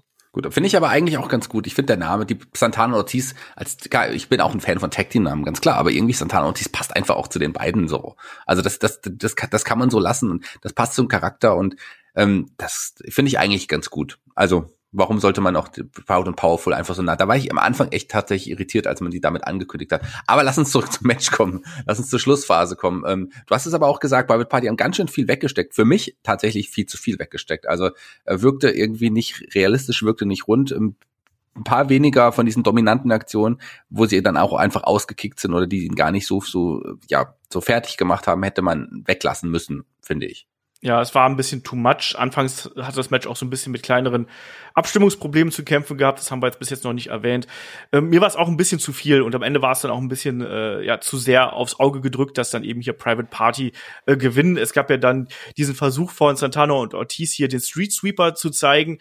Ähm, Quen, der auf den Schultern äh, von äh, Ortiz hier saß, hat dann aber dem auf dem Top Rope befindlichen Santana die das Headband runtergezogen auch nicht schlecht. Es gab dann dieses Sling Blade auf den Rücken äh, gegen Ortiz und ähm, ja, dann gab es äh, noch einen, äh, genau, dann, dann gab es von von Quen den Huracan Rana gegen Santana und dann eben den äh, entsprechenden Gin and Juice von äh, Cassidy hier und damit war es eben das Match gelaufen. Auch hier, ich finde, das war ein gutes Tag Team Match, aber es war noch nicht das über Tag Team Match. Ich weiß, dass die beiden mehr Teams mehr können. Das war für mich eher ein Match, was Richtung Weekly ging. Das hätte ich da auch gerne gesehen. Das hätte man da auch als Main Event setzen können. Bei so einem Special war es für mich ein bisschen wenig, weil irgendwie äh, ich hab's irgendwie haben die beiden Teams nicht geschafft, hier eine Geschichte zu erzählen und mich wirklich emotional ins Boot reinzuholen. Das war wieder alles viel Action, viel Action, viel Action, manchmal auch ein bisschen zu viel Flippy Shit, gerade wenn man so die ganzen Moonsaults und ich weiß nicht was gesehen hat, war mir wieder ein bisschen too much mir hat hier die Geschichte ein bisschen gefehlt. War es bei dir genauso? Ja, also ich bin wie gesagt nicht der groß, größte Private Party Fan. Ich glaube auch nicht, dass man es in der Weekly als Main Event hätte setzen können. Auch da wären die Namen einfach zu gering gewesen. Aber ähm, ich, den Finisher Gin and Juice, äh, den mag ich eigentlich recht gerne. Das ist der, die Heads ist, ist ja quasi Teil des Gin, äh, Gin genau. and Juice quasi genau mit dem mit dem ja mit dem RKO oder mit dem Cutter am Ende. Ähm, Finde ich eine schöne Aktion. Für mich aber wirklich tatsächlich in dem Fall zu dem Zeitpunkt zumindest sehr überraschend, dass sie ihr gewonnen hatten. Aber okay. Und Private Party, die haben schon schlechtere Matches gehabt, die haben schon andere Moves viel mehr verbotcht. Also die sind schon ein bisschen, muss man sagen, die sind schon, die sind schon äh, auf einem guten Weg, aber die brauchen eigentlich noch, um wirklich oben in der Tag Team Division mitspielen zu können. Aber die haben auf jeden Fall das Potenzial. Genau, das sehe ich auch so. Und vor allem das Interessante ist ja hier, dass die beiden dann, also Private Party treffen ja dann ähm, bei Night 2 von Fighter Fest treffen sie ja auf das äh, Gewinnerteam des Main Events hier, also Kenny Omega und Hangman Page oder die Best Friends. Wir wollen jetzt hier noch nicht spoilern, kommt ja gleich noch, aber das ist dann auf jeden Fall hier dann schon mal äh, die, das wahrscheinlich größte Match, was auf Private Party zukommt äh, in der kommenden Woche. Oder wie siehst du das? Ja, das äh, scheint ja dann vielleicht möglicherweise sogar auch als Main Event angedacht zu sein. Das ist ja quasi der Ersatzkampf für, für Moxley und, und Cage. Ja. Also weiß nicht, ob es wirklich die abschließen wird. Im Moment ist, könnte ich mir vorstellen. Ich würde natürlich gern Jericho gegen Orange Cassidy als Main Event von Fighter Fest sehen. Fände ich auch sinnvoll, ehrlich gesagt, weil das für mich zumindest das größte aufgebaute Match ist, was wir hier haben. So rein von Emotionalität her. Und ich finde, das sollte man da bringen. Und äh, da können wir auch gleich überleiten hier zu dem, ich sag's jetzt mal, Segment, was danach dem Match hier zwischen Private Party und Santana und Ortiz äh, passiert ist. Weil da hat ja dann auch ein äh, Orange Cassidy hier sich noch mal äh, äh, gezeigt, sage ich mal. Ne? Der und, und Jericho, der sich noch mal über aufgeregt hat und ihm noch mal ein bisschen was von dem äh, Little Bit of the Bubbly ins Gesicht gekippt hat. Ein Orange Cassidy wutentbrannt, äh, tritt den Stuhl weg und Jericho rastet komplett aus.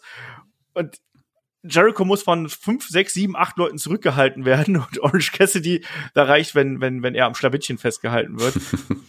es, war, es ist schon witzig. Also da, das, da kann ich mich da nicht. Also es, es wirkt ja phasenweise eher so, als ob Orange Cassidy so, so aus der Affäre zieht und einfach einfach weggeht, während Jericho einfach komplett ausflippt. Deswegen das das mochte ich sehr. Das waren ja die Wrestler aus dem Publikum, die dann relativ schnell da waren und, und, und ja eine größere Schlägerei unterbunden haben. Ich freue mich wirklich auf dieses Match. Man hat das wirklich schön aufgebaut. Hier hat man es nochmal noch mal einen, einen Schritt weiter aufgebaut. Finde ich gut. Äh, nächste Woche, das wird mein Highlight, glaube ich. Meint auch, äh, wenn das, wenn das Match so gut wird wie der Aufbau bis jetzt, dann bin ich da komplett dabei. Also ich bin da emotional komplett verhaftet bei dem Match. Ähm, wir kriegen danach noch ein ähm, kurzes Interview mit ähm, Kenny Omega und Hangman Adam Page. Die beiden sagen hier, ne, wir werden die Titel verteidigen, bla bla bla. Also eine übliche Geschichte, aber vor allem ganz wichtig hier zu betonen, dass die beiden jetzt nichts gegen die Best Friends haben, sondern das sind Kumpels und so, aber sie müssen halt ihren Titel verteidigen, das ist deren Job. Ganz wichtig zu betonen ist aber, dass Dasha, ja, Gonzales heißt jetzt, glaube ich, das Interview geführt hat. Die muss man immer erwähnen, wenn man kann. Genau. Und Penelope Cruz. Die ähm, muss man auch. ähm, danach gab es das angesprochene Segment, was wir schon eingangs erwähnt haben mit Taz und Brian Cage. Das können wir dann jetzt hier an der Stelle ein bisschen überspringen. Den Kampf der beiden, also Moxley und Brian Cage, gibt's dann am 15. Juli. Und dann werden wir sehen, wie die Geschichte weitergeht. Und jetzt kommen wir zum Main Event. Das ist der Kampf um die AEW Tag Team Championship. Kenny Omega und Hangman Adam Page gegen die Best Friends. Und es geht äh, um das große Gold und äh, ja, ein Trend und, äh, und Chucky T bekommen hier noch ein Special Entrance. Ja, und das ist für mich wirklich das Highlight überhaupt gewesen. Ich so, also ich habe ja vorher gesagt, Best Friends sind aktuell mein Lieblingstag-Team. Ich würde jetzt so weit gehen, dass Trent in dieser Woche mein absoluter Lieblingsliebling überhaupt ist. Die wurden nämlich von der Mutter von Trent tatsächlich zum, zum Ring gefahren mit meinem Auto. Es gab noch den, den Kuss, die Mama hat noch einen Kuss eingefordert und am Trent ist es überhaupt nicht peinlich, im Gegenteil. Es gab dann noch das Winken. Also das äh, Trent äh, erinnert mich so ein bisschen jetzt an mich. Ich finde das toll. Ähm, also der ist super, denn, denn das, die Aktion ist mein Highlight schlechthin gewesen, muss ich wirklich sagen. Die, die Best Friends, was für ein geiles Gimmick, was für ein geiles Team, oder? Ja, bei den Best Friends ist es ja auch so, da haben wir einen größeren ne, und einen etwas kleineren, athletischeren und der größere auch so ein bisschen mit dem dickeren Bauch und ein bisschen weniger in Shape. Also das erinnert mich fast ein bisschen an uns beide, Shaggy. Die sind gleich groß, die beiden. Was redest du Ach ja. Ähm, warum, siehst du auch, warum willst du eigentlich immer uns mit Wrestlern vergleichen? Was ist denn mit dir los? Also bleib mal bei, bei deinen Leisten, lieber Schuster. Ähm, Hast du gerade das Sprichwort richtig benutzt? Ja, ich kann das nämlich auch. Also ich hab's Okay. nicht, bleib mal bei deinen Leisten, du lieber Schuster, ist nicht das Sprichwort. Aber ich hab's Guck mal lieber die Karren hier vom Eis. Halt die Klappe. Ähm, vergleich dich doch lieber mit deinen Weggefährten aus dem Auenland. Ach so, ach Gott. Shaggy, da habe ich auch schon viel Besseres von dir gehört. Ja? Lass mal hier zum Match kommen, bevor du dich noch weiter in äh, schlechten Witzen Aber auch Schlechteres. wieder Spiegel, wieder, wieder, wieder äh, verläufst oder so. Ähm, ja, äh, Kenny Omega und Adam Page gegen die Best Friends fing hier erstmal relativ seicht an, wie ich, wie ich fand. Also ähm, haben erstmal ein Aufeinandertreffen gehabt von Kenny Omega und ähm, einem ähm, Chucky T und dann eben wurde gewechselt, dann ging es hier ein bisschen hin und her. Grundsätzlich natürlich beide Teams äh, auf jeden Fall ernst zu nehmen und auch beide, beide Teams ähm, äh, auf jeden Fall äh, absolut top, was, was, was einiges angeht, aber ein anderes Team, was auch ebenfalls top ist, das hat sich dann schon relativ früh im Match hier äh, eingeschaltet. Und das war ähm, FTR, sind mit äh, ja, so einem Kühlkanister und eben ein paar Strandstühlen irgendwie jetzt im Ring gekommen und wollen sich das Match anschauen. Auch das eine schöne Art, wie ich finde, ja, hier die Fehde quasi, die ja schon so ein bisschen angedeutet wird, die dann auch wirklich weiterzuführen, oder?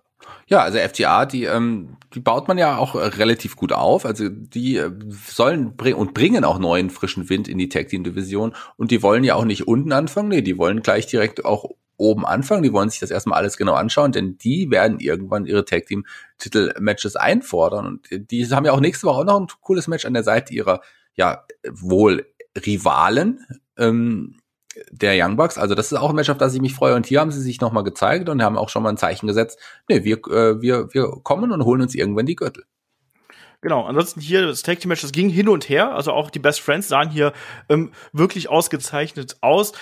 Ich muss mir so ein paar Aktionen, weil das war natürlich wieder so ein typisches Tag Team Match. Hier wurde auch sehr oft auf die Tag Team Regeln mal wieder gepiept. Also da war sehr oft waren, waren mindestens drei Leute im Ring oder es war keiner außen oder was auch immer.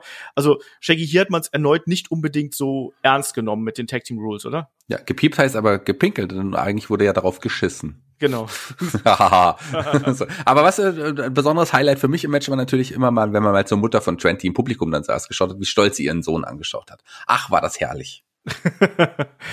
was, was ich hier betonen muss, ist eigentlich, dass die Best Friends hier wirklich sehr, sehr gut ausgesehen haben. Also auch mit der, mit, die haben mit der Härte mithalten können, die haben mit den Aktionen mithalten können. Allein, dass man dann auch einfach mal hier einen, so, so, eine, so einen Spike Pile Driver auspackt zum Beispiel.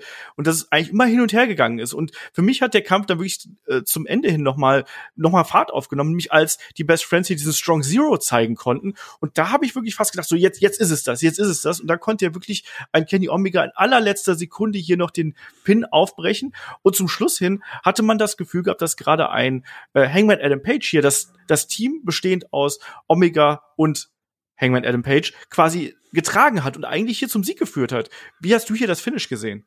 Äh, bevor ich zum Finish komme, ganz kurz noch mal eine Frage an dich. Du bist ja, wie du es schon immer gesagt hast, nicht der größte Best Friends Fan eigentlich gewesen, was an Chucky T liegt. Ähm, hast du dich nach dem Match so ein bisschen, bisschen um, um, umgeswitcht? Bist du mittlerweile, magst du die mittlerweile auch? Magst du Chucky T auch? Weil der, ich finde, hier auch eine tolle Leistung gezeigt hat. Ja, das kann ich ja durchaus anerkennen, aber er wird trotzdem keiner meiner Lieblingscharaktere im Wrestling sein. Das ist nun mal einfach so. Noch nicht, das kommt noch, das kommt auf jeden Fall noch. Also die Schlussphase der V-Trigger von Omega, ähm, die, der Versuch des, ähm, des One-Winged Angels, ähm, aber der Konter von, von deinen und späteren baldigen Liebling Chuck, äh, Chuck Taylor ähm, mit dem großen Piledriver, also ähm, war schon, war schon ganz, war schon ganz geil. Und dieser Moment dann, auf den man natürlich auch immer wartet, wenn man, wenn man die Best Friends sieht, die Umarmung auch immer schön eingesetzt ist. Das, das liebe ich wirklich sehr. Ich finde aber, das war diesmal nicht so schön. Nee, Das war so ein bisschen, irgendwie war das so ge gehuddelt irgendwie. Also man hat damit, man hat nicht damit gespielt, dass jetzt die große Umarmung gekommen ist. Und man hat dann auch gemerkt, dass die sich erstmal in Position bringen mussten und dann der Kameramann war auch überrascht. Das war schon ein bisschen merkwürdig. Aber es wird diesen großen Moment geben, wenn irgendwann wieder Publikum vor Ort sein wird, wenn sich die Best Friends die Tag Team Gürtel holen, dann ganz am Ende die Umarmung und das wird das wird ein riesen Pop sein, das sage ich, sag ich dir jetzt schon mal voraus. Das, äh, davon gehe ich ganz, ganz fest aus.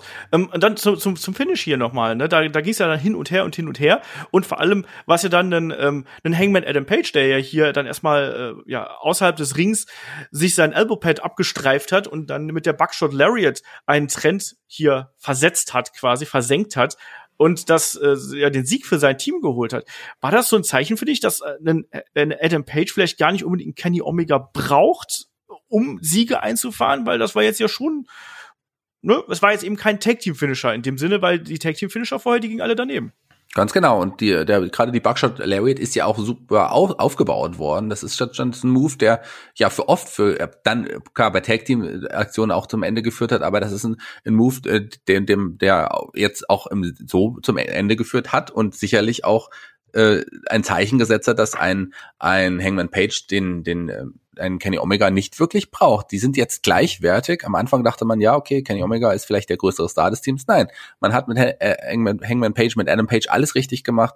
Ähm, ich glaube, irgendwann wird es tatsächlich doch nochmal diesen Split geben. Das, aber lass die beiden noch ein bisschen zusammen. Die machen nämlich auch im Tag Team Spaß und ein Hangman Page ist jetzt auf eine Augenhöhe auf jeden Fall mit Kenny Omega. Ja, und vor allem, ich will die auch noch zusammen lassen, weil da sind noch so viele geile Matches auch mit FTR, die da irgendwie so in naher Zukunft kommen werden. Deswegen will ich die auf jeden Fall noch ein bisschen zusammenhalten. Und dann dürfen sie von mir aus, wenn sie da ein paar Niederlagen eingesteckt haben und den Titel verloren haben, dann dürfen sie sich langsam zerstreiten und dann eben vielleicht auch in Adam Page dann in eine charakterlich noch, vielleicht noch ernstere Richtung gehen. Ähm, vielleicht sogar als Heal. Mal, mal sehen. Mal sehen, wie sich das äh, entwickelt. Oder ein Kenny Omega als Heal. Man weiß es nicht. Nach den Aktionen, die hier nach dem Match äh, noch geschehen sind, ist ja alles möglich. Wer Bier verschüttet, kann für mich kein guter Mensch sein. Ganz genau. Oder keiner als oder keiner als Ziel. Das weiß man ja auch nicht. Also das, stimmt. das ist verschwimmt ja alles auch so ein bisschen bei AEW. Das ist ja auch das, was ich was, was man auch so mag an AEW. Aber ähm, ich bin gespannt. Also FDA kam dann noch zum Ring. Du hast es schon schon schon ange, angedeutet. Brachten noch ein bisschen bisschen Bier mit für die für die siegreichen ähm, Page und und Omega ähm, äh, es gab am angestoßen, Adam Page hat das Bier natürlich sofort genommen, hat sich gefreut, wenn der Alkohol in die Hand gedrückt bekommt, dann ist alles gut. Aber dass dann ein Omega das Bier verschüttet, hat einem Hangman Adam Page natürlich nicht gefallen. Also der war da kurz empört und hat sich auf die Seite von FDA geschlagen, während die Young Bucks, die zum Ring kamen, ähm, ja die Situation ein bisschen beruhigen wollen. Aber es gab eigentlich eher eine Konfrontation Bucks und Omega gegen FDA und, und Page so ein bisschen. Genau, genau. Das war eben auch eine interessante Entwicklung hier. Lässt viel Spielraum irgendwie für die Zukunft und ähm, eben auch gerade für das Team bestehend aus Kenny Omega und äh, Hangman Adam Page man, im, im Match hat man gedacht, die beiden würden 100% hier zusammen funktionieren. Jetzt nach dem Match hm, zweifelt man da zumindest so ein bisschen dran. Deswegen spannende Entwicklung. In der kommenden Woche sehen wir dann äh, FTR und die Young Bucks. Auch das natürlich jetzt spannend, weil die Young Bucks natürlich auch, wie du gerade richtig gesagt hast, ja sich da eingemischt haben und die treten gemeinsam an und treffen auf äh, Butcher, Blade, äh, Phoenix und Pentagon Jr. Also auch da äh, durchaus ich muss sagen, ich freue mich da speziell drauf, weil das irgendwie von den Namen her klingt das für mich nach einem ganz hervorragenden Eight-Man-Smonge. Smonge, ein Eight-Man-Smonge. Mit dem Wort genau. habe ich jetzt am Ende nicht gerechnet. Ähm, ja, klar. Also ich weiß nicht, ob Butcher und Blade so richtig reinpassen. Bei FDA müssen sich ich bin nie der große Revival-Fan gewesen, muss ich jetzt mal sagen. Die müssen sich auch noch mal beweisen, sie sind ein tolles Tag-Team und es passt auch schon ganz gut. Ich bin jetzt nicht super gehypt, aber ich freue mich auf dieses Match und hoffe, dass man da auch dann nochmal neue Stories entwickelt und es da dann auch nochmal auch in andere Richtung losgeht. Also mit FDA macht man vieles richtig. Bin gespannt, ob man dabei bleibt und wie es da sein wird. Ich freue mich, dass Phoenix und Pentagon wieder zurück sind. Die haben wir jetzt auch schon länger nicht mehr im Ring bei AW gesehen. Also äh, auch ein Match, auf das sicherlich ein Highlight in der nächsten Woche sein wird. Genau, das wird auf jeden Fall äh, interessant sein, was sich da äh, alles entwickelt und man hat es hier vor allem auch genutzt, um äh, natürlich die ganzen Matches eigentlich noch so ein bisschen aufzubauen. Ne? Wir haben den Aufbau gehabt jetzt hier zum dem improvisierten Match zwischen Kenny Omega und Hangman Adam Page gegen Private Party. Wir hatten sehr viel Aufbau nochmal zu äh, Chris Jericho und Orange Cassidy. Hier das Eight-Man-Tag haben wir gerade gesagt. Lance Archer gegen Joe Janella haben wir dann eben auch noch. Und Nyla Rose soll noch in Action sein, wurde angekündigt. Und wir sehen nächste Woche auch noch SCU gegen die Dark Order. Also auch einiges Spannendes, was es da, was es da noch gibt. SU und die Dark Order hat man jetzt gar nicht gesehen bei äh, Tag 1. Mal schauen, was, was das so gibt. Wie gehst du jetzt aus diesem ersten Abend von Fighterfest raus? War das für dich ein Weekly? War das für dich ein Pay-Per-View? Was, was war das für dich? Ja, irgendwo dazwischen, so das, was es auch irgendwie letzten Endes sein soll. Also klar hat man, du hast es gesagt, so ein Match wie wie äh, Private Party gegen Santana Ortiz, das hätte auch locker in der Weekly sein können. Im Grunde hätten alle Matches auch in der Weekly sein können, aber es hat trotzdem so irgendwie Spaß gemacht. Es hatte noch mal was anderes auch, ja auch, weil die Halle ja wieder mal so ein bisschen aus, anders aussah mit den Palmen, mit den Pflanzen und so weiter. Da hat man ja auch wieder so mit wenig wieder viel erreicht und das wirkte anders als sonst und so, ich glaube, so hat das erreicht, was es erreichen sollte. Es ist irgendwie so ein Mittelding und äh, das hat aber auch Spaß gemacht. Ja, das sehe ich genauso. Also es hat sich, es war schon ein bisschen mehr als eine Weekly. Für ein Pay-Per-View hat es für mich jetzt auch nicht ganz ausgereicht. Eine Sache habe ich tatsächlich vergessen bei Cody gegen Jack Hager. Das äh, Great American Bash Schrägstrich Cody T-Shirt von Cody ähm, sollten wir ihn noch erwähnen, der kleine Seitenhieb in Richtung NXT, den es da gegeben hat. Und es gab auch ähm, äh, die Anspielung in Richtung Ratings War übrigens. Also auch das von äh, MJF, glaube ich, war das. Ähm, ganz spannend, was man da noch so an Seitenhieben irgendwie hier mal wieder ausgepackt hat. Und er sagt mir nicht, ich sehe nur die Seitenhiebe, äh, bilde mir die nur ein, die waren durchaus da, Shaggy. Die waren auf jeden Fall da. Aber wenn man die Quoten anspricht, ähm, dann muss man auch sagen, dass NXT, zumindest was die Gesamtzuschaueranzahl da wieder vor AEW lag. Tatsächlich haben NXT mehr zugeschaut, 792.000 zu 748.000. Also ein paar mehr bei NXT. Aber was jetzt die Hauptzielgruppe angeht, da lag AEW natürlich wieder deutlich vorne. Ja. Jo, jo, jo. Ähm, deswegen, ich glaube, die Bananenwertung sparen wir uns erstmal und machen die, glaube ich, dann, wenn wir Nacht zwei durchhaben, dann aber für den gesamten Event. Wir sind auch gefragt worden, um, ob wir noch was zu NXT Great American Bash machen. Ähm, da will ich noch nichts versprechen, ehrlich gesagt. Ob wir da noch was zu machen, es ist zeitlich gerade ein bisschen knapp. Auch die äh, zweite Review jetzt hier zu Fighter Fest nächste Woche werden wir dann ein bisschen improvisiert aufnehmen, Shaggy und ich. Ich bin nämlich nächste Woche komplett unterwegs, die komplette Woche und nächtige erstmals äh, seit Ewigkeiten wieder diverse Tage in einem Hotel und nehme dann vom Hotel aus die ganze Geschichte auf. Ich hoffe, das klappt alles so. Und deswegen ähm, Vielleicht kommt da noch was, vielleicht kommt da nichts. Ich will da nichts versprechen. Ähm, wir haben uns aber hier jetzt auf jeden Fall dazu entschieden, dass wir Fighterfest besprechen, weil das ja eigentlich auch eher so wie ein Pay-per-View aufgebaut worden ist, während NXT ja eher so ein bisschen nachgezogen hat, notgedrungen, oder? Ja, und da hat man ja vieles auch äh, für die zweite Woche noch gar nicht vorher stehen gehabt und das auch erst aufgebaut irgendwie jetzt oder oder das eingepackt oder zugeholt. Also äh, ich finde, ähm, Fighter Fest ist auf jeden Fall deutlich besser aufgebaut worden als jetzt äh, der NXT Great American Bash, muss man so sagen. Und das Hotel ist natürlich ein Stundenhotel, in dem Olaf verfallen wird, denn der hat sich jetzt selbstständig gemacht. Dann wäre ich aber relativ schnell pleite, wenn das, äh, wenn ich ein Stundenhotel nehmen würde. Ähm, egal. Also wie gesagt, nächste Woche auf jeden Fall dann noch ähm, das äh, Review-Podcast zur zweiten Nacht. Äh, müssen wir schauen, ob wir das am, ob ich das am Freitag noch online stelle oder am Samstag. Also seht's uns auch da nach. Ansonsten gibt's hier dann morgen ja schon die nächste Ausgabe von Headlock, dem Pro Wrestling Podcast. Nämlich da sprechen dann äh, meine Wenigkeit, der David und der Kai über kontroverse Storylines im Wrestling und diskutieren da ein bisschen drüber, ob wirklich Controversy Cash created. Auch eine schöne Diskussion, beantworten auch wieder Fragen. Also schaltet da dann gerne wieder ein. Und wenn ihr noch ein bisschen mehr von uns haben möchtet, Shaggy, dann haben wir natürlich auch noch äh, Patreon und Steady, unsere Unterstützergeschichten hier. Und da gibt's natürlich jetzt ganz aktuell auch ein weiteres Watch-Along, was du zusammen mit dem Herrn Flöter aufgenommen hast. Ganz genau, mit dem älteren Herrn, mit dem Herrn Flöter. Ähm, das hat sehr viel Spaß gemacht. Mal eine ganz andere Combo, so eine Combo, die ihr eigentlich so auch hier zumindest bei äh, Headlock noch nicht gehört habt. Ist äh, aber sehr witzig. Es gibt sehr viele Ernährungstipps von meiner Seite auch. Und wir reden auch so ein bisschen über Giant Gonzalez. Und wir reden auch über Olaf, weil Olaf, ähm, das mussten wir da auch ein paar Mal ansprechen, ja immer wieder die Beverly Brothers verwechselt. Immer und immer wieder. Und jetzt schon wieder. Und über Hank Carter vor allem, das ist das Wichtigste. Hank Carter, genau, Hank Carter, das ist der Held eigentlich, den, äh, der längst, der vergessene Held vom SummerSlam 92? 93. 93. Alter, ernsthaft? ja, vergessen. Held vom SummerSlam 93. Ich wollte dich nur testen. Vom SummerSlam 92. Das ist jemand, der quasi, ja, den viele vergessen haben, aber den man eigentlich nicht vergessen dürfte. Hank Carter, der hoffentlich auch irgendwann in die WWE Hall of Fame aufgenommen werden wird in den Celebrity-Teil äh, der Hall of Fame. Natürlich. Nein, in den Busfahrerteil. okay, sehr gut. Auch das. Genau, schaut da gern vorbei. Wir haben das Match of the Week jetzt äh, zum Wochenende gehabt. Wir haben ähm, die Undertaker-Doku da besprochen in fünf großen Teilen. Jetzt in der kommenden Woche machen du und der Herr Flöte auch das Magazin, während ich unterwegs bin und halte da die Stellung. Da bin ich dann auch sehr dankbar für. Und äh, wir haben dann auch in der, in der, in der Woche drauf, machen wir dann wieder die nächste Ausgabe von Head to Head mit dem Markus Holzer und zusammen. Also da gibt's noch einiges, was, äh, was ihr da äh, bekommt und schaut da gern vorbei. Head, äh, steady. Nein, steadyhq.com slash headlock.de und patreon.com slash headlock.de, da findet ihr uns oder geht einfach über unsere Website headlock.de und ich glaube, Shaggy, in dem Sinne können wir jetzt den Deckel auf den Podcast machen, oder? Wir können Deckel drauf machen. Ich freue mich aber auf nächste Woche, denn da öffnen wir den Deckel wieder und besprechen Fighterfest zu Ende. Genau. Und damit sage ich Dankeschön fürs Zuhören. Schön, dass ihr dabei gewesen seid. Dankeschön, Shaggy. Und bis zum nächsten Mal. Macht's gut. Tschüss. Ich möchte ganz am Ende nochmal Trents Mutter grüßen. Hallo.